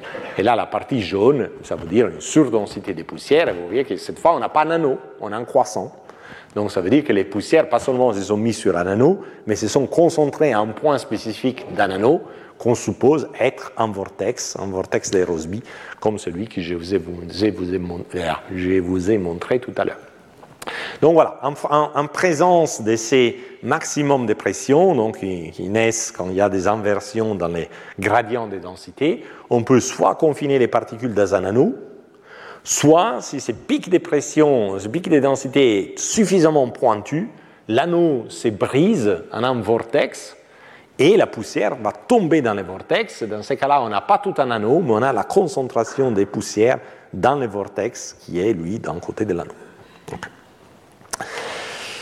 Bien, donc pour terminer, il faut aussi remarquer, parce que ce sera utile après quand on parlera de la formation des petits corps des planètes, que cette dérive des poussières joue un rôle dans la chimie du disque. Pourquoi ? Parce que les poussières donc, migrent radialement par rapport au gaz vers l'étoile, et donc en migrant vers l'étoile, ils passent d'une région du disque qui est plutôt froide vers une région du disque qui est plutôt chaude, et selon leur composition, si la température augmente suffisamment, certaines parties de leurs composantes solides peuvent évaporer. Par exemple, si vous avez des particules de glace qui dérivent vers l'étoile, à un moment donné, quand elles passent à travers la ligne de sublimation des glaces, comme dit le mot, la glace commence à sublimer. Donc ici, vous avez des particules de glace et à l'intérieur, vous avez relâché du vapeur d'eau dans les disques. Ces vapeurs d'eau, après, donc une grande densité de vapeurs d'eau à cause de la sublimation de ces particules. Et ces vapeurs d'eau, après, peuvent se disperser par diffusion turbulente. Une partie est passée à l'extérieur, recondensée, une partie va être advectée vers l'étoile, etc. Donc, la dynamique des poussières influence la dynamique du disque. Alors, au départ, quand un disque est jeune, donc voilà. Donc ici, qu'est-ce qu'on voit ? On voit des petits schémas de la composition du gaz, par exemple, par rapport à l'eau, ou n'importe quelle espèce. Disons, on peut fixer les idées avec l'eau. Donc on a l'étoile, la distance à l'étoile, et on a un gradient de température. Il fait chaud près de l'étoile, il fait froid loin de l'étoile. Et donc à un moment donné, il y a une ligne de condensation. Par exemple, ici, l'eau est sous forme de vapeur parce que la température est suffisamment élevée. Là, la température est plus froide, donc l'eau va condenser, sera plus sous forme de vapeur, sera sous forme de solide. Donc ici, votre gaz est fait d'hydrogène plus la vapeur d'eau, et là, il est fait seulement d'hydrogène. Okay. Avec les temps qui passent, qu'est-ce qui arrive ? Donc, il arrive que les disques refroidissent. Je l'ai montré la dernière fois, c'est dû au fait que les disques diminuent un peu de masse et le chauffage visqueux diminue. Donc si les disques refroidissent, la ligne de condensation, qu'elle correspond toujours à la même température, disons 160 degrés Kelvin, 170 degrés Kelvin pour l'eau, va se retrouver plus près de l'étoile, parce que les disques se refroidissent et donc la température de 170 degrés ne sera pas là, mais maintenant sera ici. Donc il y a ce mouvement de la ligne de condensation. Et donc, vous avez ici les gaz aussi peuvent se déplacer radialement, mais typiquement, au départ, sur un temps qui est inférieur à un demi-temps visqueux du disque, donc tout au début du disque, la ligne de condensation s'approche à l'étoile plus vite que le gaz s'approche à l'étoile. En fait, on a vu même que les disques initialement en expansion, donc le mouvement du gaz est même vers l'extérieur. Et donc ici, vous avez une partie du gaz qui auparavant contenait de l'hydrogène et de la vapeur, qui maintenant se retrouve au-delà de la ligne de condensation. Donc, du coup, la partie vapeur va condenser et vous créez des nouvelles particules de glace. Bon, ça, c'est le processus de condensation comme on l'imagine d'habitude. Donc, vous avez un gaz qui refroidit et, au fur et à mesure qu'il refroidit, il condense des espèces solides. Mais, après un demi-temps visqueux, les choses changent. Les disques deviennent un disque d'accrétion et la vitesse radiale du gaz en fait, devient plus vite que la vitesse à laquelle ces lignes de condensation se déplacent due au refroidissement du disque. Donc on est, après un demi-temps visqueux, non plus dans les cas de figure précédents, mais dans ces cas de figure-ci, où la ligne de condensation se déplace toujours vers l'étoile au fur et à mesure que le disque refroidit. Mais le gaz, lui, va vers l'étoile, accrété vers l'étoile encore plus vite. Et donc, en fait, ici, vous n'avez pas que la ligne de condensation balaye du gaz riche en vapeur. C'est plutôt du gaz sec, parce que la vapeur a déjà condensé, qui va passer à travers la ligne de condensation. Et donc, il n'y aura pas de condensation du tout. La limite entre les disques riches en vapeur, la limite entre les disques qui n'ont pas de vapeur, va se déplacer vers l'étoile plus vite que la ligne de condensation. La ligne de condensation n'arrive pas à l'attraper, et donc il n'y a pas de condensation. Mais ça, c'est un schéma simpliste en absence de poussière. Une fois que les vapeurs ont condensé, condensent en poussière. Et les poussières, elles se baladent aussi, elles migrent dérivent vers l'étoile. Et normalement, les poussières dérivent vers l'étoile le plus vite. Plus vite que le gaz et plus vite que les lignes de condensation. Donc, si on tient compte des poussières, maintenant, le scénario change encore. Vous avez toujours la ligne de condensation qui approche l'étoile, parce que les disques refroidissent. Vous avez cette frontière entre les disques initialement en vapeur et les disques qui ne contenaient pas de vapeur qui se déplacent vers l'étoile plus vite. Mais il y a les poussières, qui sont donc des glaces, qui migrent, qui dérivent vers l'étoile encore plus vite, elle passe à l'intérieur de la ligne de condensation, sublime, et donc libère de la nouvelle vapeur. Et donc là, vous n'avez plus, comme tout à l'heure, une zone de gaz sans vapeur en deçà de la ligne de condensation, mais vous allez ré-remplir des vapeurs les disques grâce à la dérive des particules à travers la ligne de condensation, qui devient donc un front d'évaporation. Donc, quand vous formez des objets, comme des planétésimaux, par les mécanismes que je décrirai la prochaine fois, évidemment, les planétésimaux vont se former en accrétant tout ce qui est solide. Et donc, ce jeu d'évaporation-condensation va affecter la composition chimique des corps qu'on va former. Donc, si vous avez, comme tout à l'heure, donc un disque avec chaud ici, froid ici, une ligne de condensation de l'eau. Donc ici, toute la matière est réfractaire, riche en silicates. Ici, vous avez les silicates et des glaces. Et donc, au-delà de la ligne des glaces, vous pouvez former des planétésimaux riches en glace. Et en deçà, vous avez à disposition que vos silicates.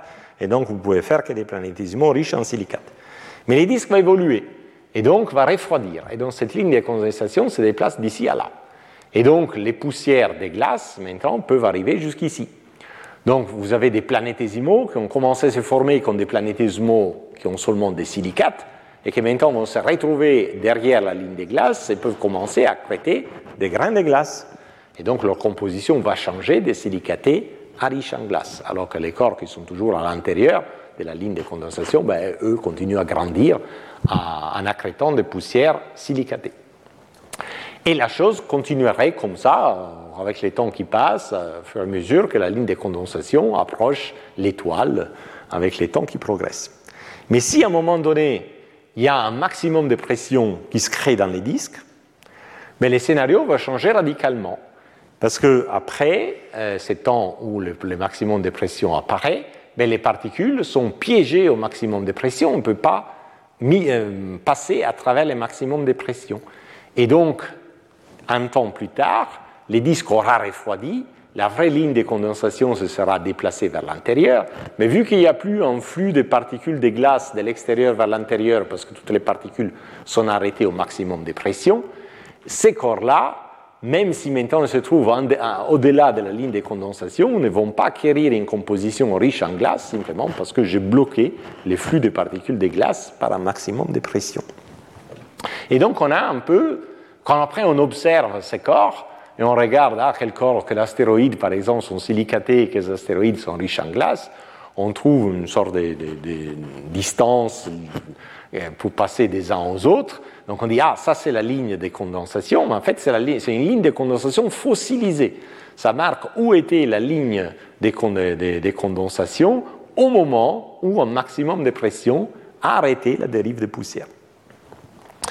Et ces mêmes dessins, on peut les faire sur un graphique un peu plus scientifique, un peu plus cartésien. Donc, qu'est-ce qui montre ces diagrammes? Ils montrent l'évolution des particules de gaz en fonction du temps. Donc, ça, c'est ces lignes noires pointillées. Donc, si vous avez un élément de fluide, donc lui va dériver avec les temps vers l'étoile parce que le disque indice d'accrétion. Donc, un élément fluide qui était ici, se déplace comme ça, un élément ici se déplace comme ça, etc. La ligne de condensation, elle aussi, se déplace vers l'intérieur. Donc, en fonction du temps qui passe, la localisation du fond de condensation se déplace vers l'étoile parce que le disque refroidit, mais se déplace moins vite. Et donc, cette ligne qui marque la position de la fond de condensation en fonction du temps est plus raide que les lignes qui montrent la dynamique du gaz. Et les flèches rouges montrent la dynamique des poussières. Les poussières sont encore plus rapides. Et donc les poussières aussi se déplacent vers l'étoile en fonction du temps, mais plus vite. Donc la pente de ces flèches rouges est plus plate par rapport à celle des flèches noires qui représentent les éléments du gaz. Mais quand les particules vont passer à travers la ligne de condensation-sublimation, l'espèce devient vapeur. Et donc, du coup, elles vont continuer à avoir une dynamique qui est la même dynamique du gaz.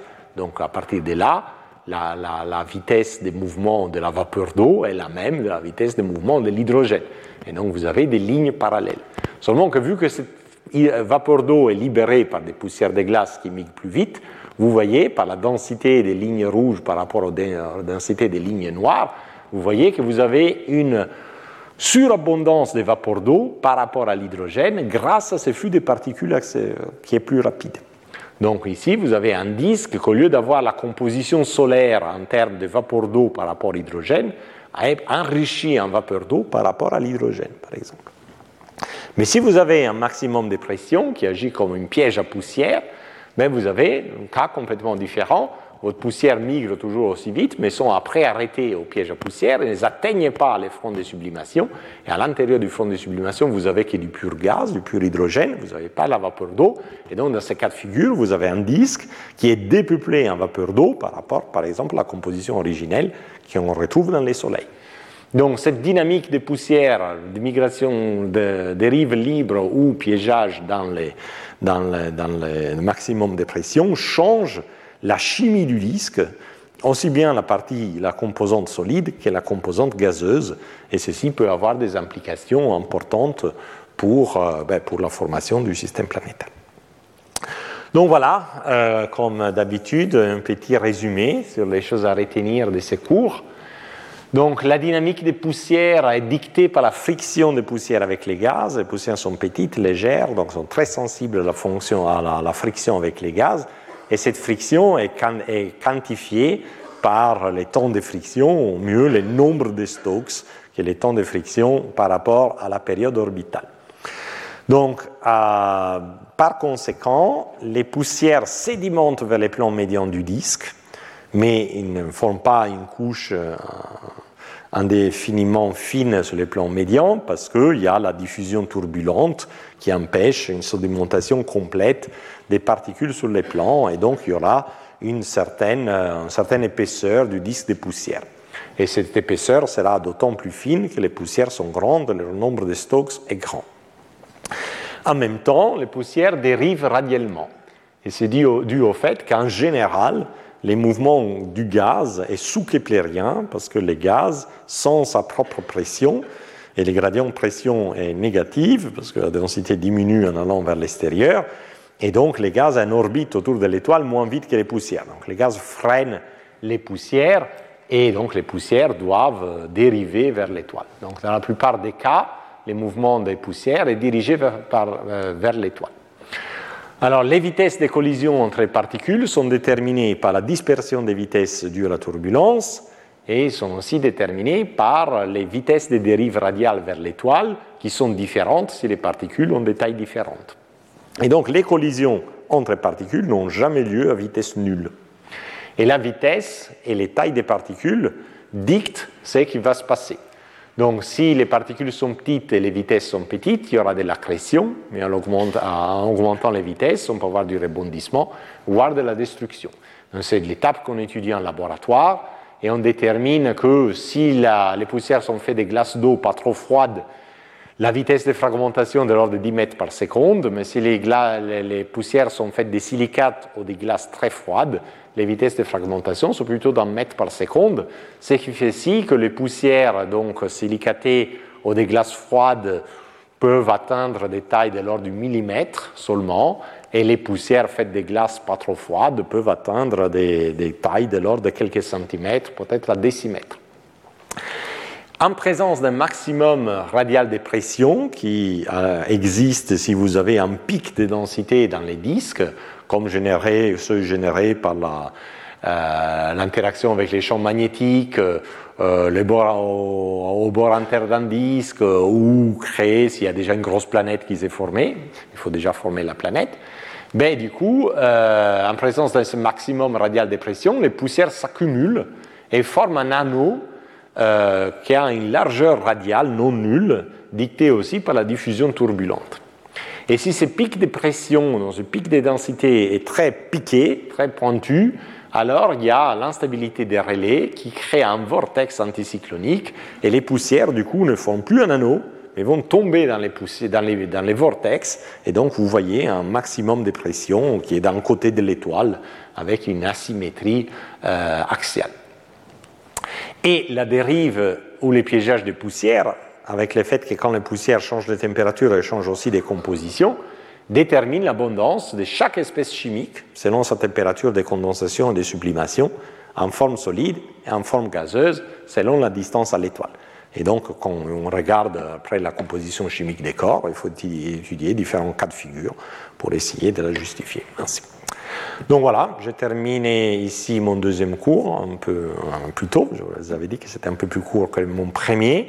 Les prochains cours seront lundi prochain à la même heure, et donc on parlera de comment se forment les premiers objets, les planétésimaux, donc un peu comme les astéroïdes et les comètes, en partant des poussières, parce qu'on a bien compris que les poussières ne deviennent pas plus grandes qu'un centimètre.